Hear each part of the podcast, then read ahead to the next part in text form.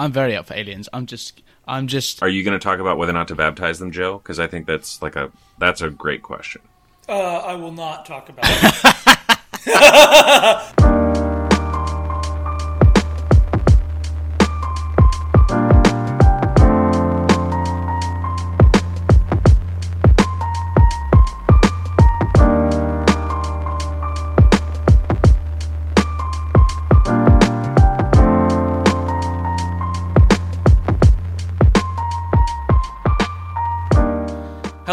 welcome to the Ad Fontes podcast. My name is Onsi Kamel. I am the editor in chief of the Davenant Press and the senior editor of Ad Fontes, and I'm joined as always by my two co-hosts, Colin Chan Redemer, the vice president of the Davenant Institute, and Rhys, the Renaissance man Laverty, associate editor at the Davenant Press. Uh, and today we're actually joined by a good friend of the, the show, friend of all of ours, Joseph Minich. Joe, welcome to the show.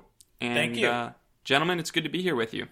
We should say Joe's also a teaching fellow at the Davenant Institute. It's a big deal. Uh, on see, I, I was going to allow Joe to introduce himself, Colin. So my, my uh, apologies. Didn't mean. Uh, well, the, his he he proceed. You know his his uh uh his his titles, his reputation. They all go before. Onsi's more elegant than me, so I was kind of hoping he'd introduce me. But uh, should I should I say things or wait? Well, yeah, yeah. end? Joe, tell us tell us a little bit about yourself, and I can, you know, in my elegance, fill in any gaps. Oh, thank you. I, I, I'll, I count on it. Uh, I'm a teaching fellow for the Davenant Institute, uh, mostly mostly doing a lot of, of writing and teaching. So I, I write, you know, once a month or so for Modern Reformation. Soon uh, at Onsi's behest for our blog because that's a that's a good idea to, On the new to write for the website. actual write for your actual organization. Uh, and I also teach, uh, you know, I teach uh, three or four classes a year for Davenant Hall. I suppose my most distinctive thing is I do uh, I, I, I do our other podcast, which is more an interview based podcast with sort of people outside our network, the uh, the Pilgrim Faith podcast, and probably my more uh, I do that with Dale Stenberg, another teaching fellow. Um, probably my my most distinctive thing that I do with Davenant is this little video series called A Plausible Faith, which is a, a kind of an attempt to sort of handhold people through a crisis of faith.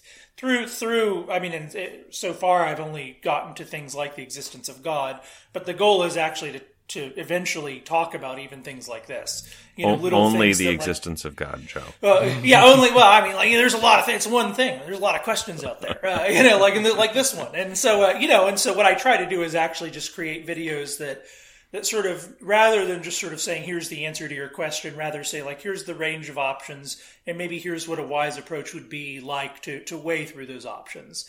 Uh, and you know what we're in a, in a sense Yeah. what we're doing right here. Yeah, and Joe Joe has written um, a wonderful, wonderful little book that is being used by colleges now, and, and I saw it cited in some fancy Ivy Press, you know, uh, publication recently, but but called um, "Enduring Divine Absence." It was actually the first thing I ever worked on for the Davenant Institute, uh, the first sort of like serious editing job that It's the first time I experienced Onsi's cruel red pen. Yes. his beady eye. it is a it is a sharp and full of yeah lots of ink um but uh but no it's it's roams a throughout brilliant earth. little book yeah yeah it's a brilliant little book and and joe i think has this um really unparalleled in my experience way of sort of um, this kind of capaciousness uh, of, of of mind. You know, he, he he sort of can can absorb um, everything from like the very you know sort of normal to very you know the heights of philosophy, but also kind of like the wackier dimensions of you know Joe is kind of interested in all of it and synthesizes it all and and, and sort of helps all of us think through what it's like to be in the world as uh, modern people. And um, I think it's just an extraordinary service. So we wanted to have him on the show today because we're talking about aliens. Um, but um, but and, and the reason, the reason there are there are a couple of reasons I know very smooth transition, but there are a couple of reasons we wanted to talk about this. Joe is now not credible for the rest of his life. Well, Joe's already had an episode on conspiracy theories. So. this is true. Uh, but we wanted to have Joe on um, to, to talk about this f- for a couple of reasons. I mean, first, I think um, there's been some really striking reporting coming out of the New York Times over the past couple of years. Um, all of these articles we'll make sure will be in the show notes. Uh, Rhys will link to them. Um, but you know, I mean, headlines like "No longer in the shadows, the Pentagon's UFO unit will make some findings public." Like that's going to happen later this year. basically the Pentagon has this UFO unit that they lied about having, and it turns out they still have it. Um, and they've been tracking these unidentified flying objects, um, you know, flying over American military bases, you know, over American, you know, uh, uh, cargo ships, um, you know, I mean, all sorts of weird stuff. Um, and no one quite knows what's going to be in that dump, uh, that data and dump. they also Um, did make a release, I think, in was it 2018 or 2019 under the Trump administration. They already released some of this stuff. Yes, and I think there's another one coming out later this year. This so summer. if you just you look up these New York Times articles, you'll see like videos. It's very strange, um, sort of inexplicable. Like no one, you know, the Pentagon doesn't seem to know what's going on. Um, they've interviewed senators about this; they're concerned, don't seem to know what's going on. So, so that's just kind of one sort of thing. Is like there, there really is. Um, you know, I mean, I'm not saying like there are little green men with big eyes or whatever, but but you know, so there has been some interesting reporting, and it's you know kind of on people's minds. The other thing I'd say is I think um, often when it comes to this subject, there are some misperceptions about um, um, the sort of status of alien belief, right? You know, I mean, a lot of people tend to think of it as like really fringe and weird, but you know, there's a guy, a, a, a acquaintance of mine. He's an astrophysicist and a professor at an institution that will remain nameless because otherwise Colin will mercilessly mock me. Somewhere in the Midwest, Somewhere in the small Midwest. college. Um, but you know, he said uh, he's an astrophysicist. All of his colleagues believe in aliens. Every single one. He's the only the only person in his department who doesn't believe in aliens. And and this is really why we wanted to talk about this subject because he remarked once that um, aliens are one of the few the few things where if he had conclusive evidence that they existed, he thinks it might be a death blow to his faith.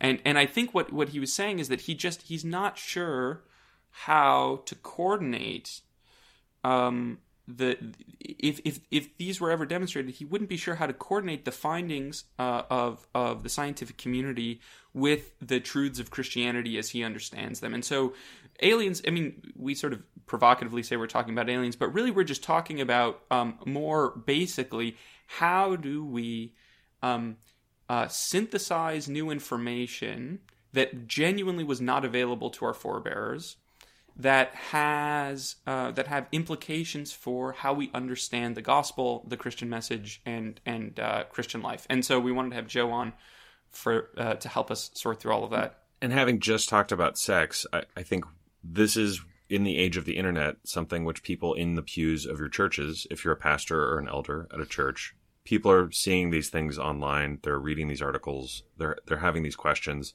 Uh, here at Ad Fontes, we think that the sources have a way to help us think through this in a way that could be caring for your parishioners.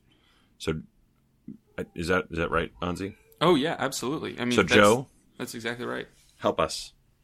Oh, well, I mean, you know, so I suppose it's a little bit of a free for all here. You know, I think there's a lot of things to say. I mean, I mean, the first thing I would say in our current circumstances, uh, the biggest thing I think we all need to sort of absorb is how little we actually know. Like what what we do, what what what is hard to deny. Uh, is that we're we're witnessing phenomenon that that really are there, really are being captured. There's there's no reason to doubt that we're witnessing something that's very very strange, um, and that very likely, more than likely, isn't from us. Um, and and and then you know there there is of course one option out there. You know as we witness these phenomenon is. Uh, uh, is there the possibility that it's you know technology from another country or something like that? You know, Yeah, China actually- and that's a- Russia come up tech- a lot. Yeah, technically an option, but you know, they we're talking about things that defy their orders of magnitude of scientific discovery beyond anything that we're even remotely capable of. And so you would have to assume that, you know, massive scientific discoveries were possible and R&D and military development that, you know, would be just totally miss the rest of the world. And that's its own sort of miraculous order of magnitude unlikely as well. Uh, and so there's no option here that's that's non-strange. um, and so if we were to sort of bracket that and then say like what what can we say minimally? I think what we can say minimally is, uh, uh, you know, our minds very immediately go to just sort of UFOs and aliens, right? And and that that is an option. I mean, honestly, like something like that is an option. Um, but minimally, I think what we could say is something like uh, it does seem perhaps perhaps to be uh, non-human intelligence. Like not not that that's absolutely certain, but it's it's moderately plausible that we're at least witnessing non-human intelligence. And once you just make that move, I think to say non-human intelligence of some kind, you know, if you're a traditional Christian, you have you already have a box of you already have a kind of box of candidates for what a non-human intelligence might be. Uh, and so there's and and, and, And, for our, for our listeners, that box coming from the angelic doctor, right? So we're going now. We're straight in Thomas Aquinas land. Yeah, well, and the box, the box, especially if you kind of factor in sort of this recovery, and it's a massive recovery of the actual categories of kind of angelology and demonology in the in the in the late antique period and in the first century Second Temple Judaism. Uh, You know, the, the spiritual world for them was not as simple as just angels and demons. It's a it's a more complicated phenomenon. Right. than There's that. a, a hierarchy with t- all sorts of different levels with different lots of stuff relationships to on. embodiment with different relationships to material you know to material whatever and so there's a whole range of you know potential options there which and this is not to say what i what i want to say there is that's just one option you know really there's probably you know a dozen options that are equally as plausible a- a- and that don't aren't even quite as crass as like you know an alien from another galaxy you know whatever got on a spaceship and they spent a million years getting here or went through a wormhole it also could Although just be Richard Dawkins thinks that that's probably how how humans came to be. So you know how life came to be on Earth. Richard yeah. Dawkins has been cancelled Onsi. Please don't. Sorry, we can't. it's persona not, it's non not grata. that, oh, right yeah we don't want to we don't want to get sullied over here or Pyrrhus uh, yeah uh, you, uh, it's not that uh, again it's not that that's not an option either uh, the other the other thing to say there you know in as much as we don't know we can you know saying like we need to start with we don't know we can expand that out a bit and say we also don't know what we don't know and one thing the last hundred years of physics has sort of has sort of shown to us is that there's just entire dimensions of the way the physical universe works that are very strange, that are really strange. And so, what what options can be sort of eked out of that that are you know I, I don't know. And so, the, like the first thing to say is, and I'll say more, but I'll I'll pass it off here just to have a conversation. Actually, I think the first thing to say is we don't know, but that there are actually options that have been around for a long time, candidates that we might plug in here, and we can talk about that a little more. Uh, but then there's, you know, but even the range of kind of sci-fi options is probably a bigger box of options than our imagination is quite adjusted to. Yeah, no, I think that's a, a really helpful way of putting it. So there there are a couple of things going on um, that that I think maybe I can try to synthesize into a single question for you, Joe. Um, so we we've talked on this podcast before in our secularity episode. If you're interested, you know, go look that one up. But we've talked before about how you know there in in in in the past and in a lot of circles today although not generally elite uh sort of sort of academic ones there was this sense that humans um had a particular place in the cosmos that humans had a particular place in the world and that um our place was not there were things above us to put it crudely and things below us right? So we, you know the, the the non-rational animals and the plants and the earth and stuff sort of occupied different levels of the ontological hierarchy. And the things above us um, as you were saying earlier you know um, you know there were angels demons all sorts of you know um, of powers other and principalities. beings. Yeah powers principalities and so on um, and and so I guess you know one of the reasons I and I wonder if you could maybe talk a little bit about this that that this idea uh, that thinking about you know other forms of intelligence is so destabilizing to us is perhaps because we've lost that sense right? That that we're not alone in the universe so to speak. Um, um, and so when when you know other other things start impinging on the kind of human world that we've sort of come to understand as like the world, right? The, the sort of the the the modern world. Um, it, it can be very destabilizing, and we have trouble coordinating um, those kinds of realities with with what we think we know about reality. And I wonder if if if you know humanity has taken on. I mean, maybe this is too too an overstatement, but has taken on a kind of um, outsized importance in Christian uh, narration of of the gospel and, and and the work of God in the world. Um, and so maybe it's destabilizing for that reason as well, right? Like humans are supposed to be the the things. You know, what are all these other things doing here? Um, Yeah. I don't know if that's And they might still be. And, and, Well, and, we, and we, we think- might still be. Yeah, yeah. Well, and, and, and in fact, I think one one answer to that is is they they most certainly are uh, in some ways still like I, I don't think it takes away the.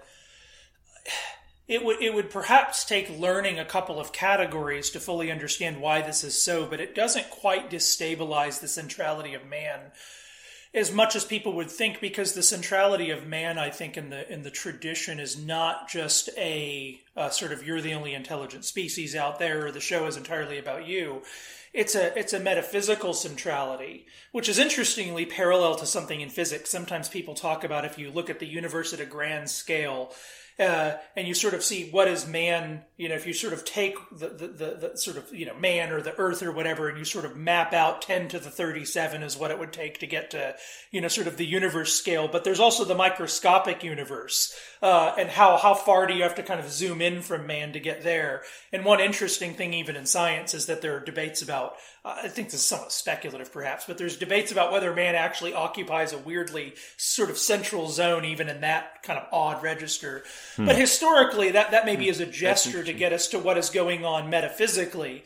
Uh, metaph- and I think often the world of physics and the world of metaphysics have a kind of uh, uh, uh, resonance in some way in their in their in their in their interaction with one another. Truth has a funny And- way of doing that, Joe. Yes, and, and in the world of metaphysics, this is really what the centrality of man was always about. Was that man is this this, and this is really Aristotle in a sense, right? Man is this unique, interesting singularity that takes elements of deep, a deep, profound, as thick relationship to embodiment, but also to this power of intelligence, which is uh, which is uh, demonstrably irreducible to embodiment. And I think, and I think when you when you when, and, and now there's a bunch of things to say about that. Does it neatly carve up the way we've always done it? You know, vegetative, animal, and human rationality, or whatever. There's different accounts of exactly how you can carve that up. But nevertheless, the centrality of man uh, was always on a different register, and so and so, uh, uh, one thing you could say is that you know possibly the central story is just rational animality. That's one. That's one theory that's out there, and I'll just add to that. Nevertheless, and this is where somebody like uh, you know we might talk in a minute about C.S. Lewis or his his in some ways his disciple Stephen R. L. Clark, the British philosopher. Uh, you know, what, what, what Stephen R. L. Clark will often talk about when he encounters questions like this is, you know, there's the possibility, and I think this is cryptically entertained sometimes in the church tradition with a yay or an a nay, a sic et non. Uh, but, uh, well, I don't know what the Latin is for or, so sorry about that. uh, uh, but, uh, uh, uh, uh, where was I going with that? Oh, uh, multiple incarnations, like one a possibility, and you see this in Narnia, right? You know, there's the world with Aslan in it, and there's the world with Christ in it. He tells Lucy, "In your world, I'm known by another name." This has always been sort of an option, and then there's just the option, which is more the Lewis and the Space trilogy, right? Which is that human beings actually still are in some ways the central story, but that doesn't mean they're the only even inter kind of galactic intelligence. And that's uh, and what Stephen R. L. Clark sort of says in his books is something like, it's not impossible. you know, like it's not impossible that the whole universe really is about this little planet on this galaxy, two thirds of the way from the center, etc. And we shouldn't we sh- still shouldn't actually dismiss that and that the whole you know you know who who knows uh, maybe not May- maybe that maybe this will modify the picture uh, but it's you know it's again like when you add i don't know what we're really just looking for interpretive options at this point Yeah, I, I think to answer the the question Onsi's asking, one of the ways that I, I wrestle with it, which is going to Stephen R. L. Clark, who who you mentioned, Joe, is we have to have a thicker conversation, and I've I've been saying this for at least a year now about what we mean when we talk about humans. You know, what is a human? And Yes. uh, if you just say that humans are the rational animal, and then you run into the the talking spiders of Jupiter, uh, you have to say, you know, that the talking spiders of Jupiter, who can kind of work through the Euclidean problems of what a triangle is or whatever, like, well, I guess they're human. Um, so, So somehow you have to engage in this larger conversation about what a human is um, to be able to pos- position that human relative to other things. Uh, which of course doesn't mean that you know you don't extend ethical treatment to the talking spiders of Jupiter when you meet them. Right. But um, you know you you can make relevant distinctions. Uh, yeah, which is I, actually which oh, I think sorry. the tradition has the capacity for. Uh, and I'll, I'll just say one other thing from Aristotle's perspective to, I think, help us work through this, which, which of course, a lot of these other thinkers are drawing from. We tend to make this really sharp distinction. There's humans and then there's animals. And the distinction is that they're not rational and we're rational. Um, Right. but of course, if you look at animals, there's a vast difference, right, between the lowest forms of animal, like think about a clam, you know, and your dog or a horse or a bear or an and- octopus, yeah. or an octopus. Right. The distinction being they're not just, um, you know, cons- consuming and sensing, but clearly the dog has memory. Clearly, uh, when it, it's sleeping, you see him chasing rabbits, right? That's what my basset hound does every night. Uh, Yeah. And basset hounds sleep a lot. So there's some, they have, they have imagination, they have memory. Um, they lack the rational faculty. Um, but you can see gradations inside of the the grouping of animal. And I think when we're talking about rational rational beings, we just when you look at the Christian tradition, you realize, okay, there's a grouping there too that goes from God all the way down to to us. Yeah, and Right. Colin, I think to your point, actually, I was reading some some maybe it was in Nature, it was in some scientific journal recently, but but that certain plants seem capable of sort of um, more. Um, I don't want to say rational thought, but but like planning and sort of you know certain plants will position themselves in in in in uh, in kind of um, advantageous ways relative to the things that they need, um, like anticipate. Anyway, it's very very interesting stuff. I guess so. One one I guess way of proceeding then would be to say or to ask you guys. Um, so we we have animals, right, with varying degrees of intelligence um, or capacity for thought, whatever, however you want to put that. Um, we have humans who are, you know, as as far as we know, the only rational animals. Uh, that is to say, embodied rational uh, beings. Um, uh, so, uh, but I guess you know, I mean, this this actually, I I kind of have come to this problem from a totally different set of literatures. If you look at like um, philosophical ethics on like abortion debates, this is actually a, a one of the thought experiments is actually about like what do you do if you meet a non-human rational uh, being, and I Right. guess so. So in in that sort of in that sort of scenario, you know, uh, Wait, How how should is we- that attached to the abortion debates? Is the Well, is the rational non-human getting you pregnant? no, you have to okay. figure out So what something to you do need to tell it, us, or- MC. Colin, this is this is this is the, the, the, the second podcast in which you have made me a liar about my promise that we would always be tasteful. It's a- I, I It's, don't uh, know why that came up. Why, Well, why it- is this it- it connected comes- to abortion? It, it comes up because because the question is whether um, uh, whether you know defenses of the unborn require um, a sort of speciesist, uh, a kind of uh, uh, sort of um, irrational um, care and concern for the non-rational members of your own species, right, over against. We'd other all kill the talking spider. I mean, frickin' Charlotte can go. I mean, like, right, crying right. out loud. So then the, the question is sort of if you invert that, if you say, well, what about the rational members of other species? You know, the, the, the, anyway, uh, I can send you some articles on it if you're interested. No, it's but but I guess the point is like so so you know.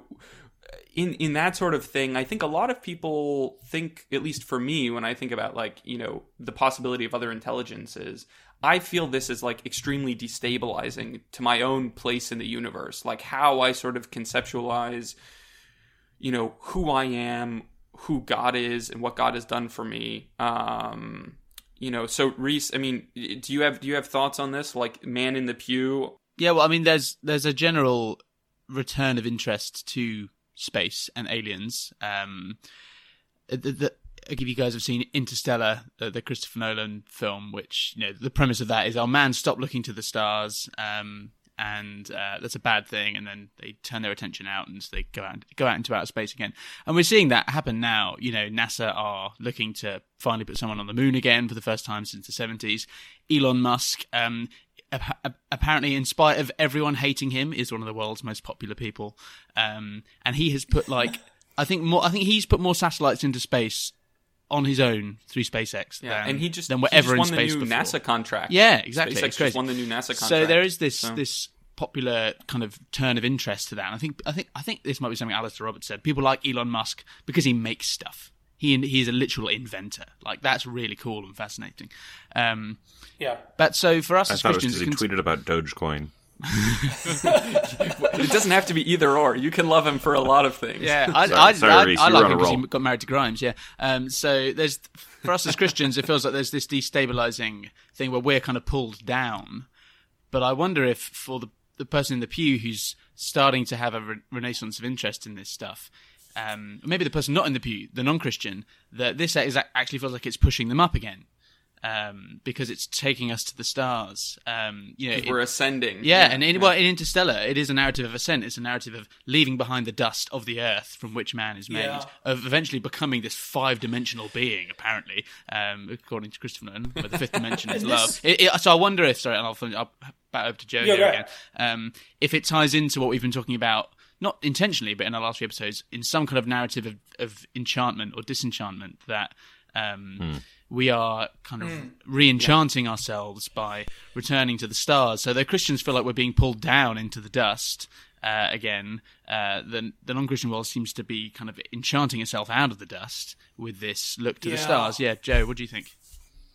I, I, I think that's fascinating. I mean, I think that's most certainly one of the things that's just fascinating to me in general is the way in which if you if you have the say philosophical materialism anti-materialism debate at, a merely philosophical level, the conversation goes a particular way.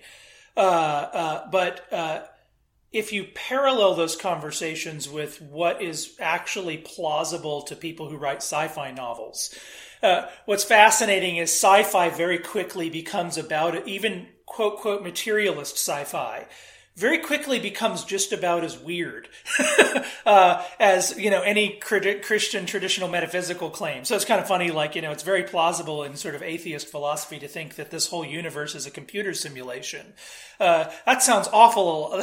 That's an awful lot like being created by an intelligence. Uh, uh, but uh, uh, interestingly, Christianity as the simulation. and there's a lot of yeah, there's a lot of little parallels there in the world. Uh, Stephen R. L. Clark, in fact, has a book on the uh, the search for immortality in, in sci-fi novels. It's a great book. Uh, so there's you know there's the whole conversation that's very How to, intelligent. I, just been- for the for the reader listeners, I think it's how to be immortal. Is that isn't that yes, that's right. Yeah, How to a, be ma- a manual on how to be immortal? We'll put it Yes. in the show notes. Stephen, yeah, Stephen R. L. Clark. So there's a guy who's you know thinking about these right, but um, the the enchantment element of it is one of the reasons I think that at, at least we need to be cautious. So this is where I think Michael Heiser and Jacques Vallée and these people who've done a lot of consolidation work with alien narratives are important conversation partners because one of the things Jacques Vallée really does not have any big bone in this fight. Like he's not particularly, I don't think he's coming from any particularly religious angle or anything like this.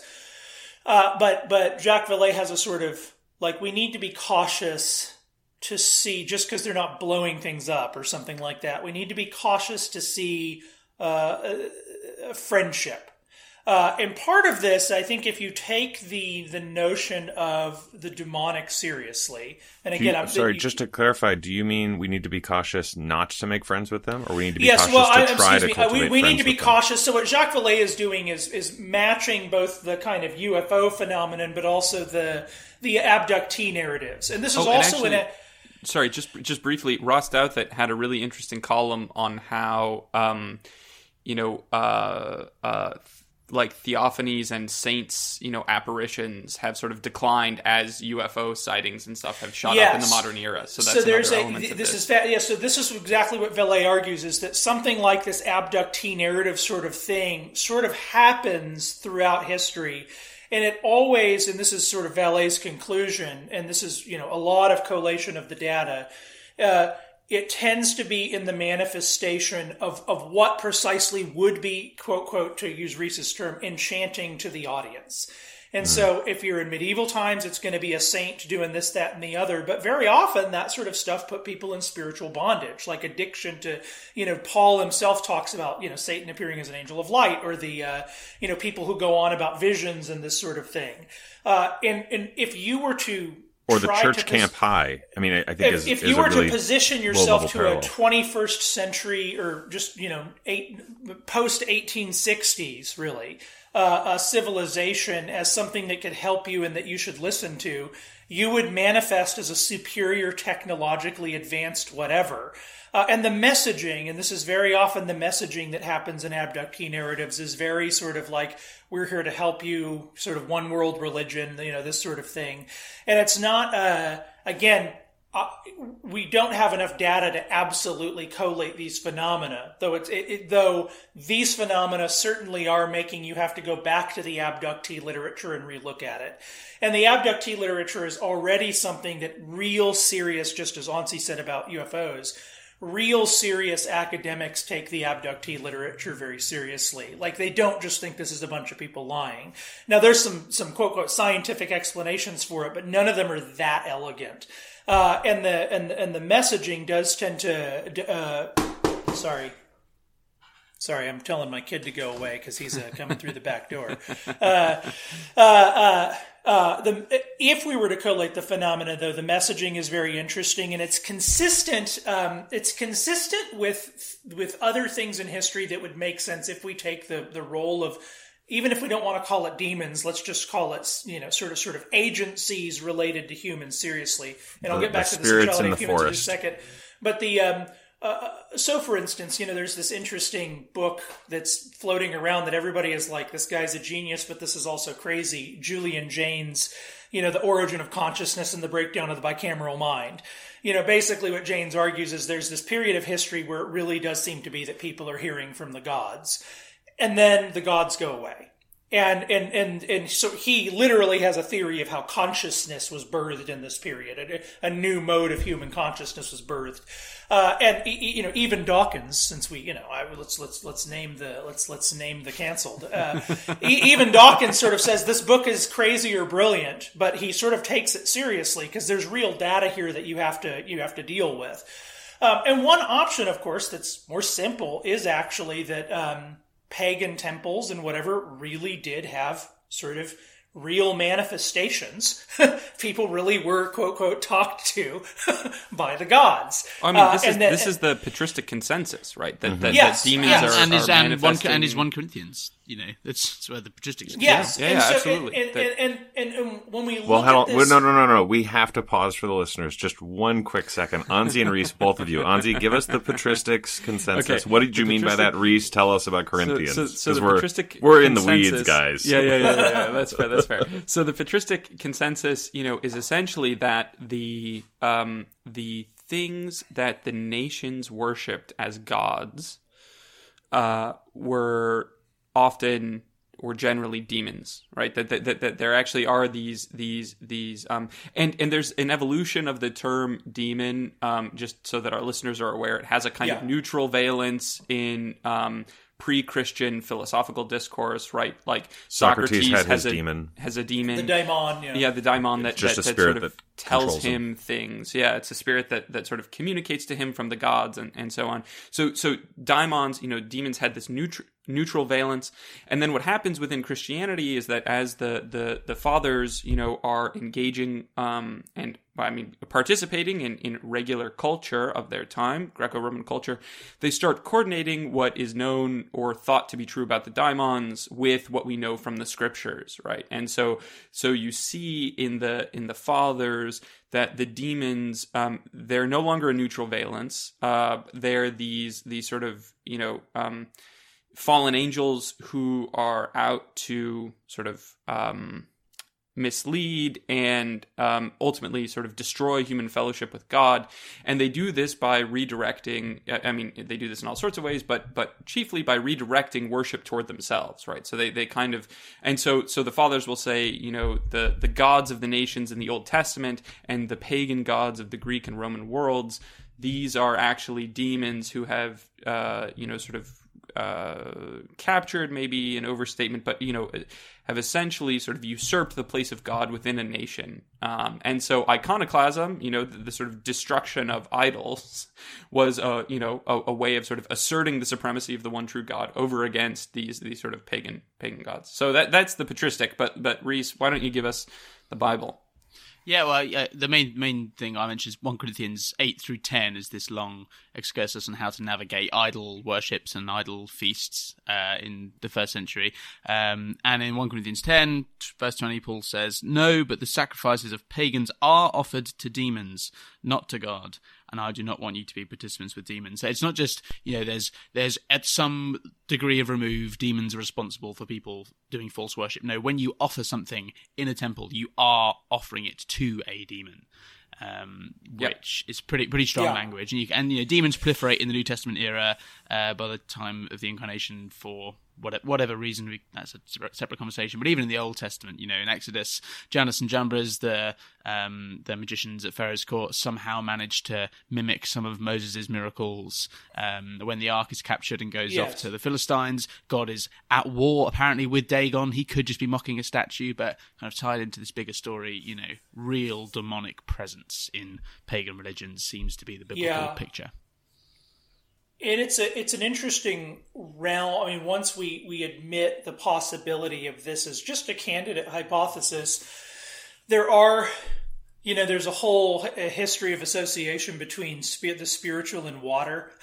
That's a very fascinating phenomenon, actually. Yeah. Um, also, a, a, limitation of authority. So, like the, you know the the, the classical uh, biblical picture is that the sinister agencies that are really directed under God's providence and in some sort of political arrangement, really, in whatever dimension of reality that works. Uh, right. You know, with the heavenlies, nevertheless, like you're only permitted to do a certain amount. And one of the things that's interesting about most of these kind of this isn't just true of kind of UFO narratives even the more plausible uh, kind of uh, uh, this is this is where you're going to get really speculative and we could really get canceled. But if you really wanted to take other kind of let's not get canceled. Can I just vote for not getting canceled? That's, that's okay, fine. Uh, but but just uh, a matter of time. But but the but the idea the idea here is is that uh, what's interesting about these phenomena is how little actually they seem to meddle with human beings. Uh, now there is the, sort of like the one big one is actually the meddling with sort of nuclear sites. This is actually a very well attested sort of international phenomenon. Is is, is weird sort of uh, things sort of interfering with panels and, and uh, basically nuclear well, sites. And isn't isn't that one of the key reasons people think that this th- that these UFO sightings could just be like Russia or China, right? Because they have this like inordinate interest in like American military and nuclear. Yes. Well, it's also, but it's I think it's also international nuclear sites. So it's oh, like. Oh, really? The world's okay. nuclear sites.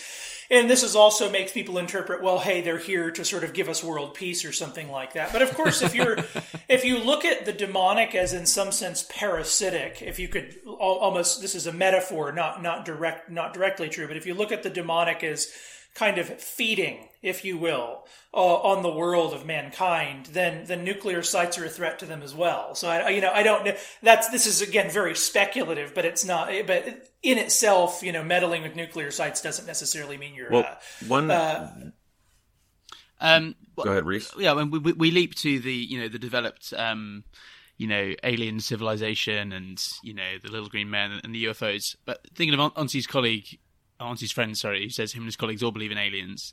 Um, I'd be interested as, as to whether they mean that kind of advanced alien civilization, or do they think we're going to find like microbes frozen somewhere on Mars? Uh, that seems far more likely. I think even among kind of the scientific community, that would seem to be if we're going to find anything, that's what we're going to find. We're going to find a few cells kind of frozen, slithering around somewhere out in space. Um, is that of the same magnitude in this conversation? Um, is that you know would that destroy Onsi's friend's faith um, if he discovered that, or you know is that something we can be like, oh, God kind of cast a few cells out into space. That that's no big deal, and that doesn't undermine you know a biblical anthropology. I, I had a friend once who who asked the question of me, why would God, and he, he was kind of a vaguely Christian believer, why would God create just such a huge universe? You know it's just there's just so much out there so much we don't know what if if what you're saying is true why would god do that and the response I gave him, I think, still kind of holds if you find a microbe on the moon, uh, which is it's there uh, to testify to God's glory and goodness, and uh, and it's there to to worship Him and to be marveled at in wonder. Um, and so I think that that, that still holds. I, I really think the challenge to Christian faith for me only comes up when you run into the talking spider on Jupiter. Uh, and the reason being, you have to ask the question Did Jesus die for the spider? You know, is this is I'm not I mean I'm ask it like serious. that, the Yeah, question yeah, sounds a lot funnier Is than, this- than, than it's intended to be. is this my brother in Christ? You know, who I have to embrace with a holy kiss? He died and sufficiently baptize? for it, Colin, but not efficaciously for it. For our listeners, that's a technical distinction in the reform. Yeah, anyway, sorry, that was that was Yes. into the weeds. Yeah. uh, uh, uh, yeah, that's that that's really the money question I think for the average believer. And, and one thing, and, and I think the the Catholics say in- yes. By the way, the Catholics would baptize the alien. Yeah, Thomas the- the- Aquinas would baptize the uh, talking spider of Jupiter. and, and wrapped up in that is what is uh, what wrapped up in that is is nevertheless what does it mean to belong to part of the organism that is humanity? Because one thing that the biblical view the image of god view adds to the sort of the definition of the human is that it's not rational animality is a is a is a kind of metaphysical capture of what the human is. But you add in the distinctive calling of man here it's connected to place and and i think this is crucial and sometimes lost uh, one thing that distinguishes the angelic world from the human world is precisely the sort of the organic element of it it's that there's a mm-hmm. human race as opposed to you know each angel and at least in thomas's view is its own species as it were Right. right. and so Christ Christ dies in some sense for the organism, in a sense, and in what, and so when you ask what belongs to that organism, and I, and I think what, what I'm trying to get at here is like there's a metaphysical dimension to kind of incarnation atonement theory, but it's it's not really you can't really uh, uh, uh, reduce away from that the historical dimension of it. Christ belong, Christ has come to redeem the race of Adam. Now, are there things that are in that, that's actually the most concrete valence? And I think there, in principle, there's actually just nothing. And I think we need to say this for the average person in the pew. There really is nothing about the existence of other intelligences out there, even if it really is ET, that that contradicts our history with the man Adam and the and the and the and the idea of God coming and putting on a human face and redeeming that race out of its fall. Uh, how does Right. ET relate to that? There's a bunch of options about how ET relates to that, and and in some sense, we're you know again, Lew- people like Lewis and Clark are kind of playing with those options. But sorry, I think sorry. what would be That's dangerous. C.S. Lewis and uh, Stephen R. L. Stephen Clark. R. L. Clark, not Yes. Lewis and Clark, the explorer. Lewis and Clark. Not, not Lois and I Clark. didn't, uh, hey, check that out. That's good. Uh, uh, uh, what I think we don't want to do, though, and I think what will be tempting to do, and I, this is already in the literature, the temptation is to kind of take incarnation and atonement and dehistoricize them and simply make them structures and see if the outside things fit in the structures.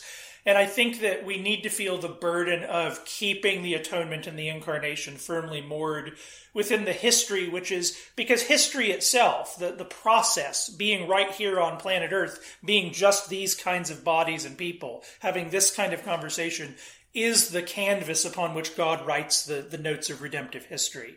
And so I don't think it's, I think it would be dangerous to sort of overly abstract from that in our, in our answering of these questions. Uh, and so where does that leave us? Again, Lewis, you know, the, the options are either, you know, in, in the world of Lewis, you have, you have species that just don't have a redemptive history because they don't need one. Right, because they don't or- fall or whatever. Yes. Yeah, yeah, yeah. Or you have, um, or you have, you know, the same sort of his, redemptive historical pattern, sort of multiply displayed. Another option that that Lewis, none of them really get to, is is the possibility that the human redemptive history is still the history, and that finding man. It, that man actually is the jewel of the universe, and that finding him, whether you be in a, you know, the, the, the Bible talks about angels uh, being entertained, as it were, by the by by this story that is humankind. Is it possible that that extends to to other other creatures like the structure the idea of that is not entirely impossible that there's other intelligences who do see this weird little group of people on this little ball floating around the sun uh, as the central story precisely because this is the place where god came Yeah. so maybe you, know, you know I think I think that's that's that's really really helpful. Um, and I think that that actually is a segue into the last question I want to ask you, Joe, which is, you know, you start talking about this stuff, and very quickly it it becomes difficult to tell what is, um, you know, uh, sort of rigorous um, kind of empirically tested, you know, serious academic stuff, and what's just crack pottery. and, Yeah. and and um and most of us, I think, don't want to wade far enough into it to do the sifting that we need to do um, in order to make those kinds of judgments. So I guess w- w- my final question to you is just okay. We've talked about aliens. We've talked about demons and angels. And it seems to me there are sort of two related errors, and and we need to to to coordinate between them. And so I want to ask you about these, right? I mean, it seems we want to avoid on the one hand like the kind of like um obsession with these things that you can see in certain, you know, maybe Pentecostal, you know, uh, circles with spirits and so forth, or the obsession with aliens uh, that you see in in sort of like often like secular, you know, UFO and alien literature. But you also don't want to like completely just, you know, head in the sand. You know, none of this is you know any any good um, or or worth thinking about or serious or demanding of attention. And so I guess my question is, okay, how with all of this stuff floating around does should the the regular Christian, someone like me who doesn't really care that much about aliens, how should I live my life, right? Like what is the posture I should take towards these things and what is the posture I should take toward them in relation to my Christian faith? Yeah, I think that's a great question. And I think in some ways, like, it's the same posture you should take toward a lot of things. And that is to say, uh, know the things that you know and hold on to those. Uh, hold on to those the way you would as an ordinary Christian. In other words, God is my creator. Uh, he saved me, you know, through Christ from sin. I can trust Him. He can guide my life. Uh, the history of Israel and the history of Jesus Christ and the history of this church are God's working through this organism that is humanity. That's just all still true. Jesus is still coming again. uh, all of yeah. that's all of the creed is still true. Um, and then I think what you do on the other side is you, well, like you said, you don't and this is sort of a i think this is one area where kind of the the boomer grandchildren of i'm sorry the millennial grandchildren of boomer grandparents uh, where we've learned a lot from boomer grandparents which is sometimes we we feel the need to actually have an opinion about everything. And one of the most liberating things you can discover is that you in fact don't have to have an opinion about everything. And i think what that enables you to do is say I can hold a lot of things loose handedly. Like, really, again, I, I, I'm kind of coming back to what I said at the beginning is just be comfortable with saying there are basic, weird things about reality that you don't know. I mean, honestly, when we, you die and you imagine the new heavens and new earth, the order of, wow, this is not quite what I imagined that you will likely experience is not less than you having to adjust to whatever this is. You know, like there are aspects of reality that are difficult for human beings to fully process and imagine. And, I and, just, and aspects of those ahead. reality which as a christian you are already committed to i think that's Yes. the, the key Yes, is like if you're a christian and you're listening to this you are already committed to a whole you know whole host of things which we are so poorly equipped to grasp Yes, so we're we're really as a Christian, you should consider yourself actually uh, uh, already ahead of the curve in a yeah sense. Like you already well prepared Yeah, you already think things are weird. Well, it turns out they are, uh, uh, and uh, very and like and that. and that's okay. So you you you wait in a sense like. Ju- and when I when I get back to that, then it's like there's a million things you can try and go figure out. And in an ordinary life, when you're raising children and you're an ordinary Christian, loving Jesus and loving your neighbor, most of what you do is just figure out what you need to. And most people, honestly, right now at this stage of knowledge, don't necessarily need to go figure all this stuff out. What you do perhaps need, and I think this is true on a lot of fronts for Christians, is to have a, a loose handedness with being dogmatic about what the actual kind of final word on things is going to be in that sphere. So you don't want to. So this and this actually happened, by the way, in uh, if you go read it, there's an interview with a fellow from the New York Post that just came out a, a couple a couple days ago, where the guy that formerly ran the Pentagon uh, UFO uh, uh, thing, uh, okay. he he basically said, uh, you know, a lot of the research into this was actually prevented at very high levels of government and, and in Congress, uh, precisely because they just assumed they knew what it was. Well, obviously, it's demons. And, and his answer was very interesting. His answer was not, it's not demons. It's just like, well, they're demons flying in our airspace. And so, so, so if there's demons in our airspace, we should know what they're doing. get some You know? angels Let's get, let's Scare get a pastor. And Let's get a pastor. it's kind of funny. Here. There is actually like a Pray whole series of Jewish. Uh, you can go because of de- the weird association with demons and water. I was just reading last night. There's old these old kind of like folk medicine Jewish practices or, or, or uh, first century kind of Palestinian practices where you know you kind of trick de- little spirits into the water in their little vase and you you know you drown the demon or whatever. We're not recommending that on the show, but if we do, we'll market the vases. Uh, uh, but uh, uh, uh, so um, yeah, yeah. I just that's- I, I think there's a loose handedness to be ha- like still be confident in your creed. There's no reason you shouldn't still be confident in your creed and be loose handed about how this particular aspect of reality is going to be resolved, as you should feel about a bunch of things. Uh, Yep, and that's yep. you know I think that's that's the the ter- that's the position, and then and then no, take comfort. Maybe the last thing to say is take comfort that like Christians actually have been thinking about this kind of thing for a very long time.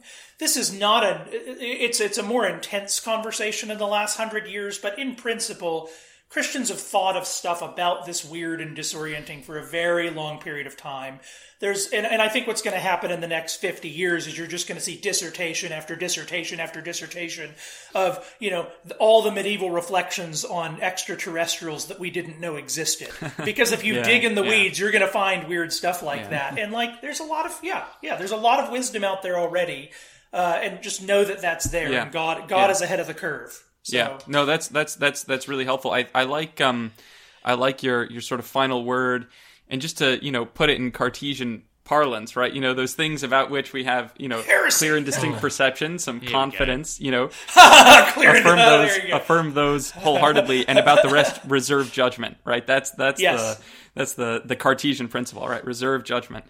Um, but okay, well, that's this has been a really interesting, kind of wild conversation, Joe. So I'm, and you're just the man to have that sort of conversation with. So, so I'm really grateful to you for coming Thanks. on the show. I'll take that And, as a uh, compliment for now. Oh, of course it is. It's absolutely a compliment. Um, and uh, I just wanted to like we're going to transition now to our what we're reading um, uh, segment of the show. So um, we'll start with you, Joe. Uh, what have you been reading recently, and and uh, how, how, you know how has it Yeah. been informing your your studies? Yeah, so two things. Uh, I just finished a uh, uh, a weird little novel called "Running the Light" about a, a week in the life of a stand-up comic in Denver. It's written by Sam Tallent, who's sort of a traveling stand-up comic, and he wrote a, a novel, and he's he's a, just an extraordinary novelist. It's extremely dark. It's a little Hunter Thompson meets Ernest Hemingway. A very very dark uh, about a, and he's a he's just a drug addict. It's essentially a life in the a week in the life of a drug addict stand up comic. Extraordinarily well written and painful to read, but also uh, I don't know the deep, a deep insight. What's weird about these kinds of narratives is they're often portals into your own heart. Uh, and so it's uh, it's it's uh, it's it's moved me greatly actually. And Dale Stenberg has actually been reading it. I have I've gotten a couple people to read it. Uh, uh, so I don't know if that's one I should. I, I'll just say not for children, not recommended unless uh, uh, you know unless you want to engage that kind of material. The other thing is I've been reading a. E.C. Krupp's Beyond the Blue Horizon, and I'm just about to begin. Um, what's the name of this guy? Astronomy uh, in the Imagination by Norman Davidson. I'm teaching a course on sort of related to Lewis discarded image for Davenant, a, a residential course this summer. And so what I'm trying to do is find sources that help me become an exegete of the sky. Uh, because there's a kind of incuriousness in historians sometimes when you look at the ancestors' relationship to the sky. It's like, well, they're primitive; they needed to project things, and so humans make meaning, and yeah, blah yeah, blah blah yeah. blah blah. That's why the zodiac Right, exists, and that's plausible because people are dumb about the zodiac these days. You know, let's not, you know. But you know, there's part of me that's like, well, is it more complicated than that? Are there are there is it more complicated than that? Maybe That's just such a funny throwaway comment. People are dumb about the zodiac. Anyway, Uh, Yeah, I mean, like, I mean, come on, you know, the horoscope. You know, I, I've worked at Walmart. I know how it goes. Uh, like, I know, I know what the conversations are like. Uh, uh, uh, uh, and, and in fact, beyond Walmart, but uh, the the the idea that uh, I, I think it's interesting. You know, so to sort of take the temple worship we were talking about earlier, I think it's real interesting to think like uh, were the the the were, was this just superstition? And the demon hypothesis actually helps you say it wasn't just superstition. They really did see things. They were deceived very actively. Uh, and so when you when you give your ancestors a little bit of credit and think maybe this wasn't a stupid thing to think in the first place, like maybe it was a wrong thing but not a ridiculous thing, uh, it makes me want to kind of go back and really recover what what was the experience of looking at the sky and trying to understand it? Why did we look at just these stars in these patterns on these days and make these associations with them? And I'm just interested more or less in trying to capture the exegesis of that so that I can then go talk about it with people. And usually that's what you're going to wind up saying is like, you know, some of that we know is wrong. And yet there's there's kernels of an interesting way of relating to the cosmos there, and some truth, in fact. Yeah, that's- perhaps, that's really that we don't good. know how That's- to. Yeah, so that's what I'm doing. That's Yep. great. Rhys, what are you up to these days? What are you reading? I got a free book this week, which is always very exciting. Um, got my my lo- if it's a good book. yeah, it was, well, I, it was it was on my loyalty card at Waterstones, which is our big kind of chain bookstore here. Every time you every time you every ten times you spend ten pound, you get another free ten pound to spend on a book. Um, so I always have a couple like in the back of my mind that oh, next time I get a free book, this is what I'll get. So uh, I finally got uh, the Cure at Troy uh, by Seamus Heaney, which is his translation of Sophocles' play Philoctetes. Um, it contains that um, famous uh, quote that Bill Clinton used at the Good Friday Agreement, and then Joe Biden very self-importantly adopted on the campaign trail about when hope and history rhyme and the tidal wave of justice rises up. Um, yeah, It's a good um, line. It's a very good line. yeah, good line. Um, it was more about the troubles than than it was about Joe Biden being Trump. Um, uh, yeah, just really um, beautiful rendering of a of a of a classic myth. And you know, anyone like me who was raised thinking Philoctetes was uh, was Danny DeVito as a cartoon satyr, uh, it will be very disappointed if they read it. But um, it's it's it was, it was great. Very good. Which Colin? reminds me, Mars Attacks is still a very good movie. Just to throw that out there. You mentioned Danny DeVito. Yeah, I- yeah. It's a good source. Uh, I'm I'm reading Fin de Siecle Vienna by Carl Schorske, and uh, the reason for this is because I I think I'm still helping Joe. He's teaching a course on modernity at Davenant Hall, and I'm coming in to, to talk about uh, modernity and architecture and Yep. um, various problems and possibilities that modernity That's on offers. And Thursday, at- the twenty seventh at uh, uh, uh, six thirty. He's, he's reminding me because I don't have it on my calendar. um, uh, and actually, I think you know Onsi and I keep going back into it, uh, back and forth about the nature of modernity. So I'm hoping that I can get Onsi to read it. But what are you reading right now? Because I know you're not reading anything that would help you understand the nature of modernity, Onsi. No, I mean I'm so thoroughly modern, according to, to Colin, that I just I can't. You know, no. That's, um, that's I actually think that's true. Yeah, yeah, Colin does. He he thinks that I can't read anything because of my my modernism. But um, no, Not that you um, can't read anything, but that you read it as a modern. right, right, right. fine. I just I need I need Colin's mystical goggles, and then I'll be able to sort of read Aristotle as Aristotle wanted to be read. But no, actually, right now I'm reading um, Meister Eckhart. I'm in a uh, I don't know if I've said this before, but I'm taking a course on medieval mysticism.